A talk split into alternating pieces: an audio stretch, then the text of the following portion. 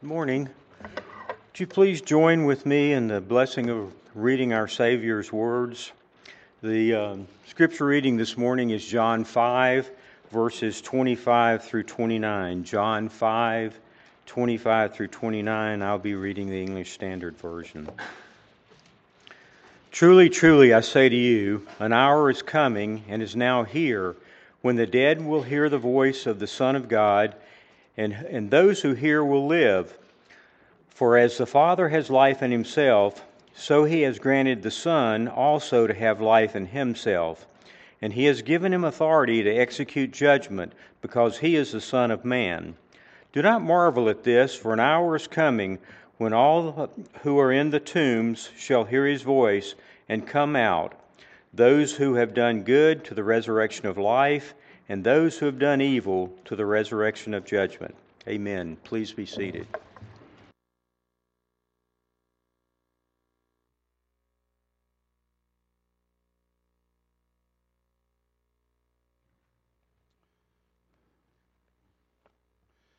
It's always a great pleasure of mine to be able to worship with you, and I count it a great opportunity to study God's Word with you as I do today.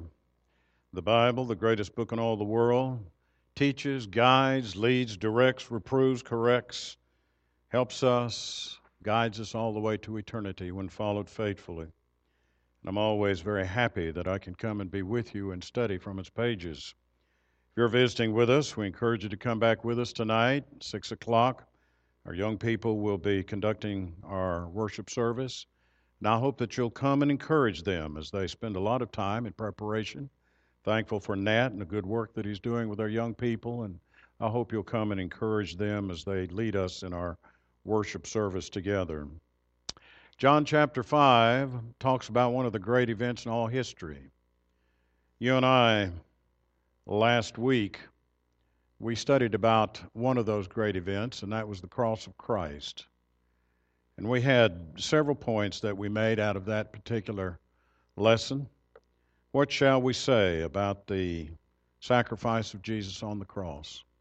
You and I spent several moments talking about some of the events, but the bulk of our time was devoted to the application of those events to our lives. And what application is there to make? One thing that literally lifts itself from the page is the fact that the event of the crucifixion of Jesus says, I love you. God loved us so much that he gave his only begotten Son. Jesus loved us so much that he willingly went and died on Calvary's cross. What a great sacrifice that was. A lot of people talk about, I love you. But God really means it in a way, in a more profound way that we can understand. And so it is with Jesus, his son. One of the greatest events of all history, crucifixion of Jesus. Also, in, in, in that lesson, we talked about the fact that God wants to forgive you. That point does not say God just forgives you. It says He wants to forgive you. If you'll receive that forgiveness through repentance and confession of faith in Christ, and by being baptized into Christ for the remission of your sins, you'll receive the promise of forgiveness that the debt has been canceled, and in turn, you're free from the guilt of sin. And God wants that for you, and it can be yours.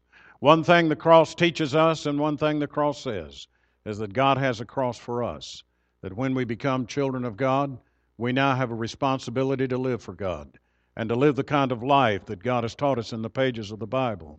It's not a matter of us just living the way we want to live, but it is a matter of us living the way God teaches us to live so that we can be more like Him and go to that place the Bible calls heaven. But I said last week that this is one of the great events of all history. Today I'd like to follow that up with the second greatest event of all history, and that's the resurrection of Jesus Christ. And I want to talk a little bit about that resurrection, and I want to ask what does it say to us today by means of application? And by looking at these two great events, help us come to understand how much we need God and how important it is for us to follow God's divine plan for our lives. You know, there are a lot of people out there who don't believe in the resurrection, and a lot of people who don't care even if there was a resurrection. William Barclay made this particular statement. Barclay's uh, existentialist type of thinker. He wrote a daily Bible study series. A lot of good things said in that series, but he also said this It doesn't matter if Jesus rose from the dead. What matter is the first century church believed that he rose from the dead. Those who've grown in their faith know we don't need a resurrected Savior to live this kind of life. Well, I'd have to say to Mr. Barclay, the scripture completely disagrees with him. And when I study passages such as I've read, the first thing that comes to my mind is what does the Bible say? In 1 Corinthians chapter 15, you're going to read about the resurrection of the dead. And he begins that wonderful discussion about the resurrection of the Lord and tells us more about it. I'll begin the reading at about verse 12. Now, if Christ is preached that he had been raised from the dead, how do some among you say that there is no resurrection of the dead? But if there is no resurrection of the dead, not even Christ has been raised. And if Christ has not been raised, then our preaching is vain, your faith is also in vain. Moreover, we are even found to be false witnesses of God, because we testified against God that He raised Christ, whom He did not raise, if in fact the dead are not raised. 16. For if the dead are not raised, not even Christ has been raised. And if Christ has not been raised, your faith is worthless. You're still in your sins. Verse 18. Then those also who have fallen asleep in Christ have perished. If we hoped in Christ in this life only, whereof all men most to be pitied. Well, Paul says if there is no resurrection of the dead, then our faith is useless, and the thousands of people who died for their faith through the centuries died in vain. And if there is no resurrection of the dead, then we're still in our sins. And all those sins we thought had been wiped away, washed away, are still held to our account. And if there is no resurrection of the dead, then the dead are just that. They're dead and nothing more. And there is no hope for obtaining eternal life. There is no life past this one. If it is the case, hypothetically speaking, Paul says, that if there is no resurrection of the dead, then the world should pity us because we believed all this time that there was a resurrection of the dead. But thanks be to God, you have 1 Corinthians 15 and verse 20. And notice what it says. But now Christ has been raised from the dead the first fruits of those who are asleep. So now our faith is not in vain. Our faith has purpose and our faith has meaning because Christ has been raised from the dead. Because Christ has been raised from the dead, then of course we have hope for obtaining eternal life, that the grave is not the end, that the grave has been destroyed, and that life and eternality can be the uh, gift and the blessing of all who are faithful. All who are buried in the grave, in turn, now have this hope of eternal life.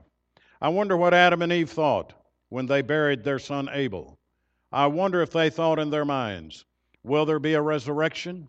Will we ever go back and be with him one day? Or is this all there is? All throughout eternity, people have been considering this particular matter on this side of eternity about the matter of the resurrection. And every time you and I go to a cemetery, every time you and I face a loved one who's passed, we consider this most important question Is there life after this one? Is there a resurrection? The ancients all along have asked this question. The ancient Babylonians had Marduk, and they would say that a person's being judged by Marduk.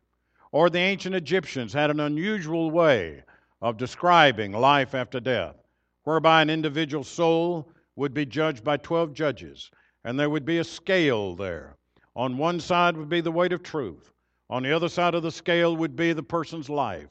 And depending upon how that scale would balance out, would depend upon whether that person goes into eternal condemnation and destruction or go down the river Nile and receive blessings. Pagans all through the world have had their discussion about the eternal, eternality of life and the resurrection. Even the American Indian thought of the happy hunting ground. But resurrection is not new to the children of God because the Bible's talked about it from cover to cover.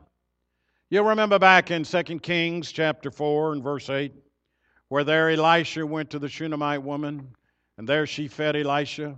She told her husband, Let us build a room for the prophet. When he comes through, he'll have a place to stay. And they built a special room for the prophet Elisha. And he asked her, Is there anything that he could do? And she mentioned the fact that they were childless. And so by that time next year, the Shunammite woman had a son. As the son grows, there one day out in the field, he complained about his pain in his head. He said, My head, my head. His father took him back to the house, and there the boy died. The Shunammite woman immediately went after Elisha. Elisha came back and raised him from the dead. Some Bible scholars have looked at that and said, well, the boy just swooned or the boy just passed out. But 2 Kings chapter 8 and verse 1 makes clear Elisha raised that young man from the dead. You see, with Christian people, the resurrection is a reality. We know that there was and is a great resurrection day. As you read from the pages of the New Testament, you might read about Jairus and his daughter, how that this official of the synagogue there came to the Lord. And yet, uh, servants of him came and said, Don't bother the master any further. The daughter's dead. But Jesus raised the girl from the dead. You might remember the fact of John chapter 11, where Jesus raised Lazarus from the dead. What a remarkable event that matter was. Or the the, uh, the widow at Nain and her son who was dead. And all Jesus did on that occasion was to touch the coffin, and there the boy was raised from the dead. You see, resurrection is not new to Christian people. Christian people know and understand about resurrection. They realize that there are two great events in world history. One was the death of Jesus Christ, and the second was his resurrection.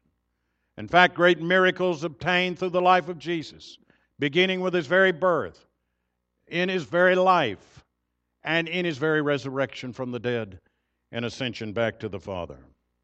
Turn with me to an interesting passage of Scripture in Acts chapter 9.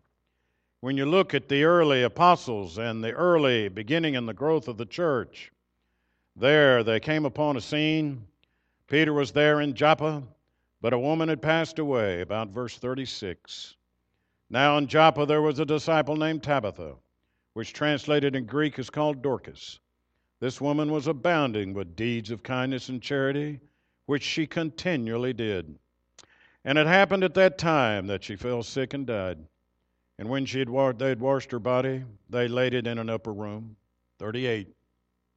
Since Lydda was near Joppa, the disciples, having heard that Peter was there, sent two men to him, imploring him, Do not delay in coming to us. So Peter arose and went with them. When he arrived, they brought him into the upper room. All the widows stood beside him, weeping and showing all the tunics and garments that Dorcas used to make while she was with them. But Peter sent them all out and knelt down and prayed. And turning to the body, he said, Tabitha, arise. And she opened her eyes, and when she saw Peter, she sat up. And he gave her his hand and raised her up and called the saints and the widows. He presented her alive. And it became known all over Joppa, and many believed in the Lord. And Peter stayed many days in Joppa with a tanner named Simon. That's the reading of Acts chapter 9. You see, there's the reality of the resurrection. Christian people know about it, they understand it, they've read about it, they've learned what resurrection really means. Resurrection, though, in the instances in which I have mentioned, is different from the resurrection that I'm going to talk about today. You see, what I want to talk about is what does the resurrection of Christ say? What does the resurrection of Christ say to me today? What did the cross of Christ say to me? Well, it said God loves me. It says God wants to save me and forgive me. Well, what does the resurrection of Christ say to me today? and it says a great deal. One thing I'd have to admit, though, before I continue any further, and that is the resurrections which I've recounted for you very briefly of Tabitha and of Lazarus and the Jairus' daughter, the, Shunam, uh, the Shunammite woman that we read in Second Kings, or here it would be uh, the widow's son of Nain.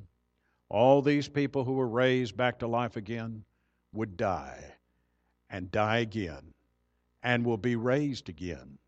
My resurrection is going to be different from their resurrection. The resurrection that they faced was a resurrection back to life. But they had to die again, and there in turn will be raised again. But when we're raised from the dead, it'll not be to die once again. I want to understand something of the reality of our resurrection because this is what the resurrection of Christ says to us. In John chapter 6, you're going to look at that beautiful passage of Scripture where Jesus is talking about his teaching. And many of them misunderstood the teaching of Jesus and was trying to tell them that they were to accept his teaching. He who eats my flesh and drinks my blood has eternal life, and I will raise him up on the last day. That's John chapter 6 and the verses, verse 54. He'll be raised up on the last day. In 2 Timothy chapter 2, verse 18, you have there a Bible passage which talks about two men, Hymenaeus, Hymenaeus and Philetus. And these two men were teaching a false doctrine with regard to, and you're right, the resurrection. In 2 Timothy chapter 2 and verse 18, verse 17, and their talk will spread like gangrene. Among them are Hymenaeus and Philetus, men who have gone astray from the truth, saying that the resurrection has already taken place, and they upset the faith of some. There is the reality of the resurrection of God's people. And one of the things that we read about it over and over again is its fact. Turn with me to Hebrews chapter 6 to encourage Hebrew Christians who were being tempted to fall away from the faith of God. Here, the Hebrew writer emphasizes certain fundamental matters that they should really have in their mind and in their heart so that they will go on into maturity. And he mentions these particular matters, and it comes to us in about chapter 6, verse 1 and 2, though the paragraph begins earlier. Therefore, leaving, he says, the elementary teaching about the Christ, let us press on to maturity, not laying again a foundation of repentance from dead works and of faith toward God. And here it is of instruction about washings and laying on of hands, and the resurrection of the dead, and eternal judgment. Well, this point in Hebrews 6 1 and 2 is that these are elementary matters that you should already know. And one of the elementary matters that we should already know is the fact that we're going to be raised from the dead and the teaching that the Bible speaks of with regard to the matter. I'd like to go back to John chapter 5 now, read a passage of Scripture out of that. For out of John chapter 5, about verse 21, we see these particular matters as Jesus mentions them for us regarding the matter of the resurrection. For just as the Father raises the dead and gives them life, even so the Son also gives life to whom he wishes. In other words, my spirit will be resurrected from the dead to live a new Christian life. That when I'm baptized into Christ, I rise up to walk in a newness of life, which is a type of resurrection. Romans chapter 6, verses 4 through 6. For not even the Father judges anyone, but he has given all judgment to the Son, so that all who honor the Son, even as they honor the Father, he who does not honor the Son does not honor the Father who sent him. Truly, truly, I say to you, he who hears my words and believes him who sent me has eternal life, and does not come into judgment, but is passed out of death into life.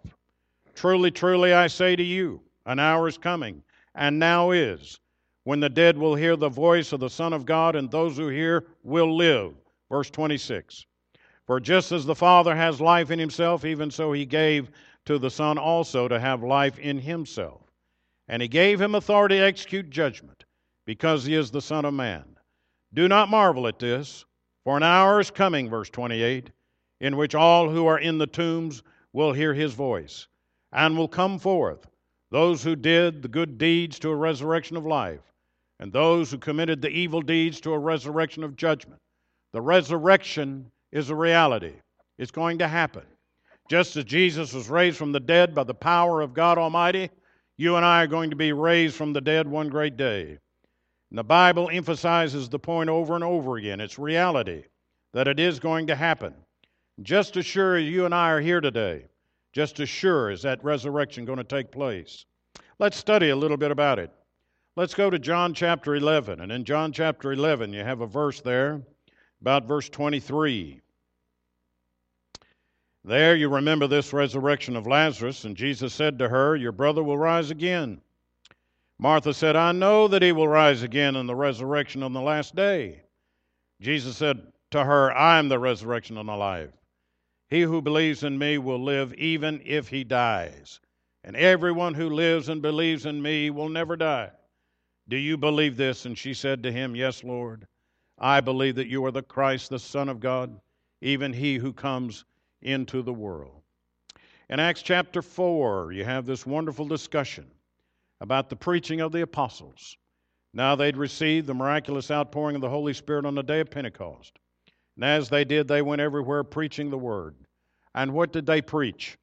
In Acts 4 and verse 1 and 2, as they were speaking to the people, the priests and the captain of the temple guard and the Sadducees came up to them, being greatly disturbed because they were teaching the people and proclaiming in Jesus the resurrection from the dead. It is a reality to Christian people, and the church of the Lord preaches and teaches this great message. And Acts chapter 17 is one of the greatest sermons ever preached, second only to the Sermon on the Mount by our Lord. There, the Apostle Paul on Mars Hill, there is speaking to the intelligentsia, intelligentsia of his day. And he says about verse 18, and also some of the Epicureans and Stoic philosophers were conversing with him. Some were saying, What would this idle babbler wish to say? Others, he seems to be a proclaimer of strange deities because he was preaching Jesus and the resurrection. He was telling them that Jesus was raised from the dead by the power of God. And in turn, it was a matter which gospel preaching was very familiar with. In Acts chapter 23, the Apostle Paul is standing for his faith and uh, with regard to the matter of the council, and he realizes that the Jewish Sanhedrin is composed of Sadducees and Pharisees.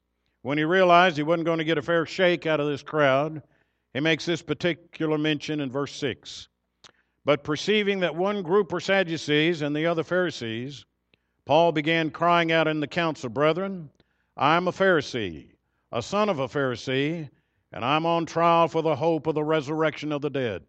And you'll realize how that alienated the crowd from that point forward. In 1 Corinthians chapter 5, you have this amazing Bible passage. It comes to us at about verse 14.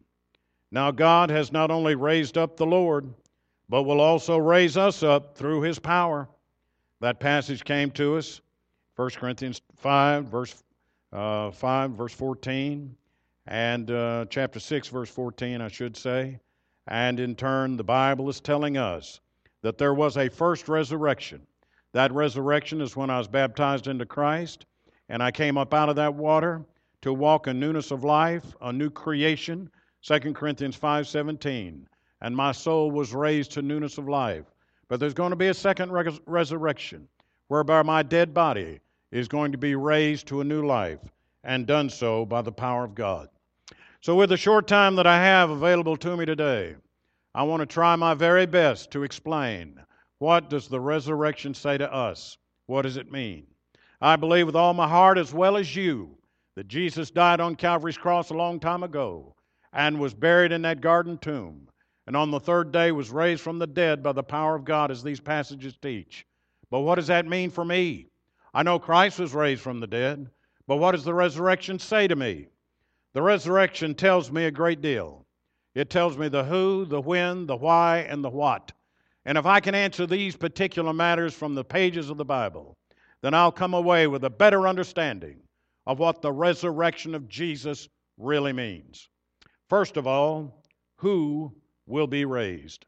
In 1 Corinthians chapter 15, the Bible tells us in that particular passage at about verse 52 In a moment, in the twinkling of an eye, at the last trump, for the trumpet will sound, and the dead will be raised imperishable and will be changed. Well, he makes it very clear there that the dead's going to be raised. All who are died, all who have died. All who have lived on this earth, all who will live on this earth up until the time of the coming of the Lord, will be raised from the dead. That's the significance of our lesson text today, John chapter 5. And in that particular verse, you and I read verse 28 and 29, And I'll read it one more time. For in that particular passage, he makes it very clear who's going to be raised. Do not marvel at this, for an hour is coming in which all who are in the tombs will hear his voice and will come forth. Those who did the good deeds to a resurrection of life, and those who committed the evil deeds to a resurrection of judgment. Verse 29. All are going to hear his voice, and all are going to be raised on that great day of resurrection. The resurrection is a day of raising the just and the unjust. There is a passage in 1 Thessalonians chapter 4 that I'd like to turn to and read just briefly. And if you have your Bible, I hope you'll read along with me. It comes from about verse 13 through down through verse 17, verse 18, and it really answers the question not only who, but when. Because I'd like to answer that. When is this going to take place? Now, I've understood that the resurrection of Christ tells me that all are going to be raised as well. But I would like to know when it takes place. Now, the church at Thessalonica was a great congregation of God's people. There was a lot of trouble there. Paul faced a lot of difficulty while establishing the congregation. Unbelieving Jews, of course, were causing so much of the trouble. He was concerned about them, and he sent Timothy back to check on the congregation. And it was a growing congregation. And it was a positive, maturing concern for the Lord, but they had questions. And one of the questions which the church at Thessalonica had is what about the end of time?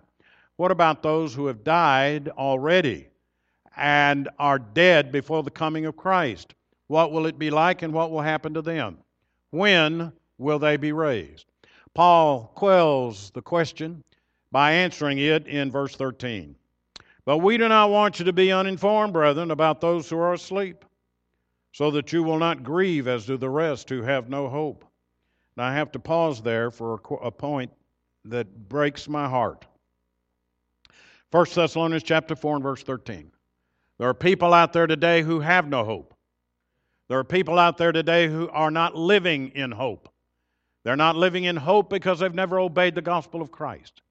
They're not living in hope because they have not lived the gospel as the Bible teaches. For if we believe that Jesus died and rose again, even so God will bring with him those who have fallen asleep in Jesus. For this we say to you by the word of the Lord that we who are alive and remain until the coming of the Lord will not precede those who have fallen asleep. For the Lord himself will descend from heaven with a shout, with the voice of the archangel, and with the trump of God. And the dead in Christ will rise first. Then we who are alive and remain will be caught up together with them in the clouds to meet the Lord in the air. I'm in verse 17. And so we shall always be with the Lord. Therefore, comfort one another with these words, verse 18. Well, I've read for you this morning 1 Thessalonians chapter 4, 13 through 18.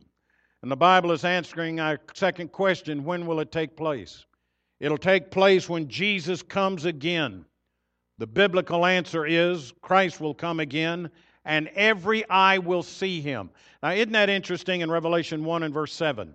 That when Christ does come again, every eye will see him. Well, how will that be? It'll be because the dead are raised. They're raised from the dead, both the good and the bad. John chapter 5, 28 and verse 29. They that have done good unto the resurrection of life, and they that have done evil unto the resurrection of condemnation. All will be raised. When? When Christ comes again, when every eye will see him. But did you notice in that passage of John chapter 5? When will they be raised? They will hear his voice. The eye will see him they will hear the voice. 1 Thessalonians chapter 4 says, When the trump is sounded. The trumpet talks about a day in the life of Israel in which a great event was going to occur. Maybe it was a call to war, and the shofar would be blown, and the trumpet will be sounded. Or maybe it was for a solemn assembly of the people. Or maybe it was a feast day in which the people would come and assemble themselves together to celebrate one of the great feasts authorized by God in the pages of the Old Testament. The trumpet was a call for assembly. When the trump sounds, the dead will arise. Well, when will that take place? That's going to take place when Christ comes again. And every eye will see him, Revelation 1 and verse 7. And everyone will hear his voice, John chapter 5, 28 and 29. And everyone will hear that great angel blowing that trumpet as he puts one land, foot on the land and one on the sea, and will herald the coming of the King. Behold, he cometh.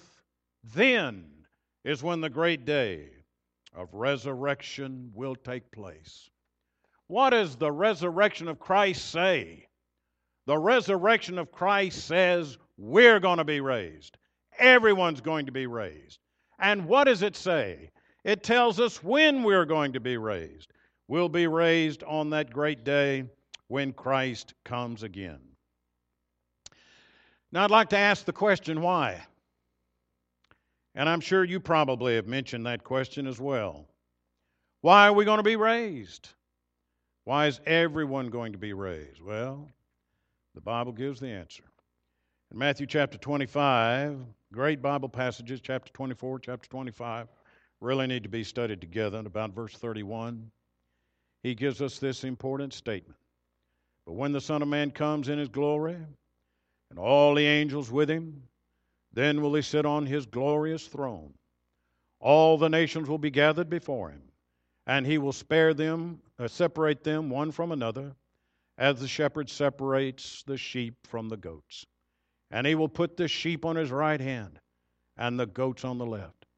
Then the king will say to those on his right, Come, you who are blessed of my Father, inherit the kingdom prepared for you from the foundation of the world. Verse 34. The why judgment will take place. Those that have done good unto the resurrection of life, those that have done evil unto eternal condemnation.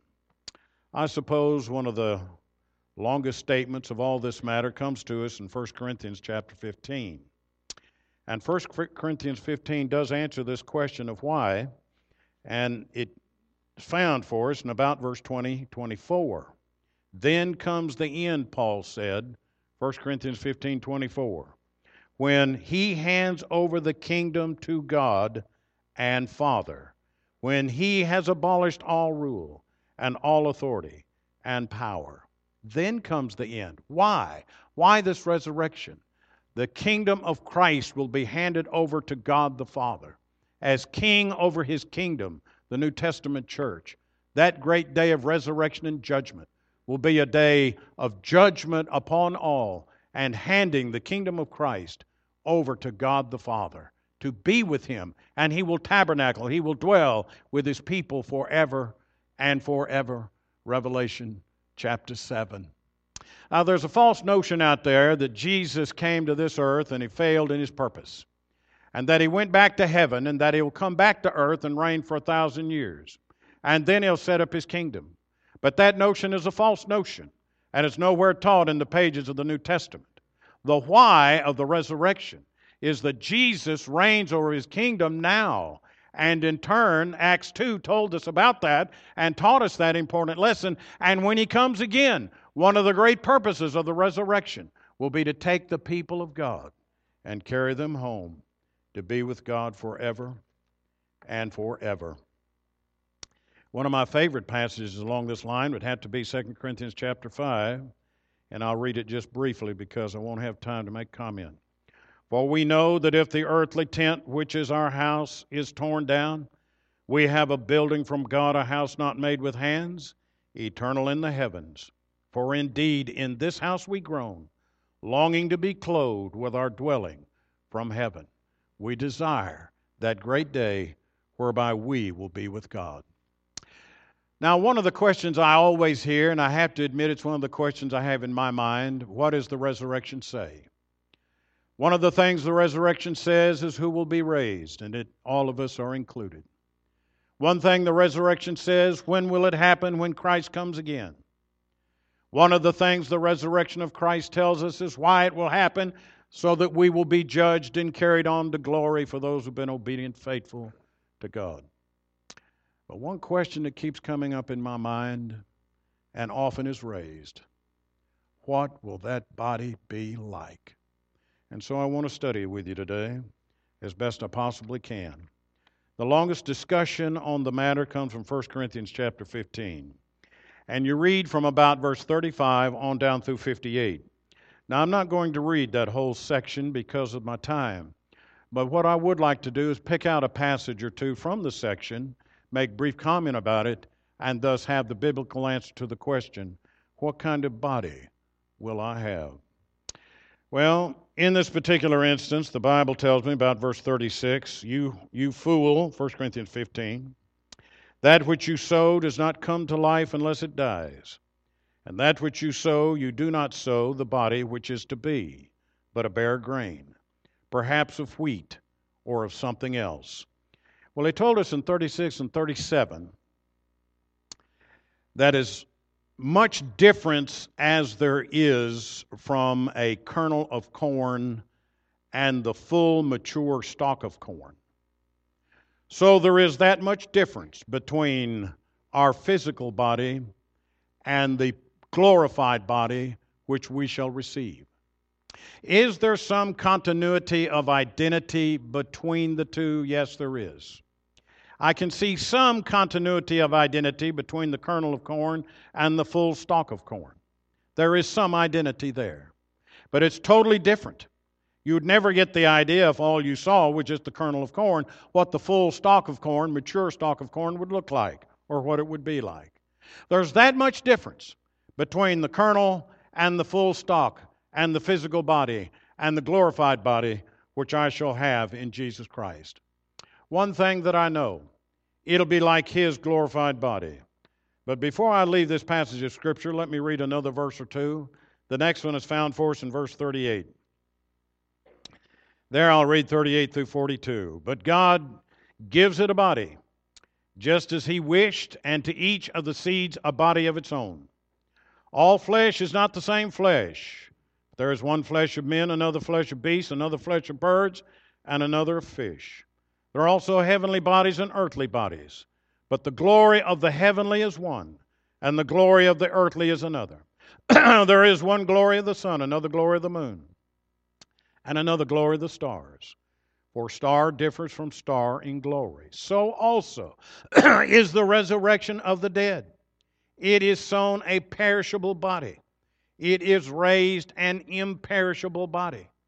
It is a spiritual body fit for eternity. Different bodies have their own means of identification, but the spiritual body is going to be a body that God has prepared for eternity. Is there some continuity between the two? I believe that there is whereby we will sit on the riverbank of time and talk to Abraham and Isaac. Abraham is still Abraham, Isaac is still Isaac, but now they're in a glorified body. They're in a body that is fit for eternity, and so we will have some means of identification, but yet it will be fit for everlasting life. Another point, verse 57 and verse 58. But thanks be to God who gives us the victory through our Lord Jesus Christ. Therefore, my beloved brethren, be steadfast and immovable, always abounding in the work of the Lord, knowing that your toil is not in vain in the Lord.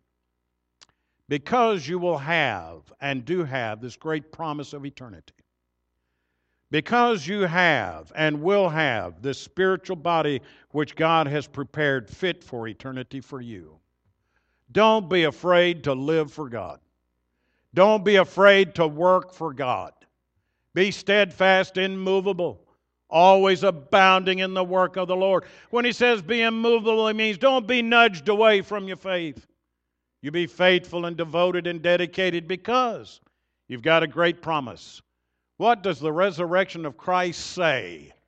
It says not only that Christ was raised from the dead by the power of God, it says you're going to be raised from the dead by the power of God. And because you have this great promise of a glorified body, which retains some kind of identity of its own, still, don't hold back. Live for Christ. Be faithful. Repent of the sin. Become the faithful child of God if you're not one. And I urge you to do it today before it's too late. two of the greatest events, I say the greatest events in history the crucifixion of Jesus and the resurrection of the body of Jesus Christ. And it says to me, I've got a spiritual body that's going to be raised, fit for eternity, and I'll be with God forever and forever. And brethren, just as sure as I stand before you today, I believe that. And I'm going to enjoy that one great day, if faithful unto death, in God's amazing grace. Will you not go there also? Won't you come while together we stand and while we sing?